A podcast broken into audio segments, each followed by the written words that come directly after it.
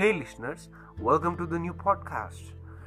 आज हम महाभारत से संबंधित एक रोचक कहानी के बारे में सुनेंगे।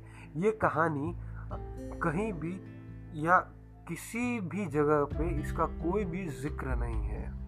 चलिए सुनते हैं। ये कहानी उस समय की है जब कौरवों और पांडवों के बीच में भीषण युद्ध चल रहा था।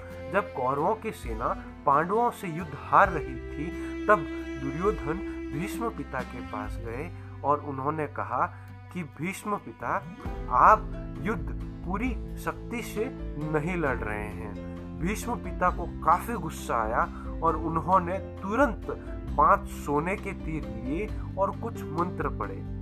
मंत्र पढ़ने के बाद उन्होंने दुर्योधन से कहा कि कल वो पाँचों पांडवों को मार देंगे। दुर्योधन को भीष्म पर विश्वास नहीं विश्वास नहीं हुआ और उसने तीर ले लिए और कहा कि वे कल सुबह इन तीरों को वापस करेंगे। इन तीरों के पीछे की कहानी भी बहुत मज़ेदार है।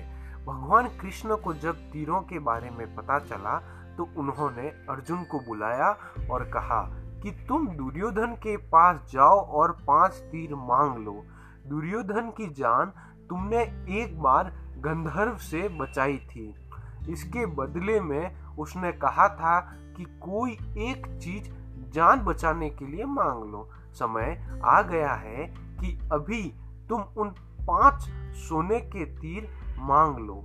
अर्जुन दुर्योधन के पास गया और उसने तीर मांगे। क्षत्रिय होने के नाते दुर्योधन ने अपने वचन को पूरा किया और तीर अर्जुन को दे दिया।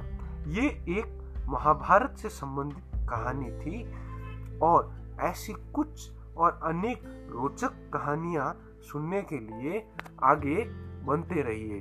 थैंक यू, धन्यवाद।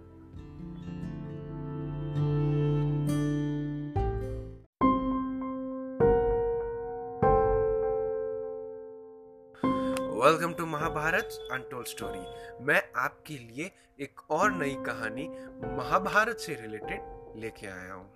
चलिए सुनते हैं। द्रोणाचार्य को भी भारत का पहला टेस्ट ट्यूब बेबी माना जा सकता है। ये कहानी भी काफ़ी रोचक है।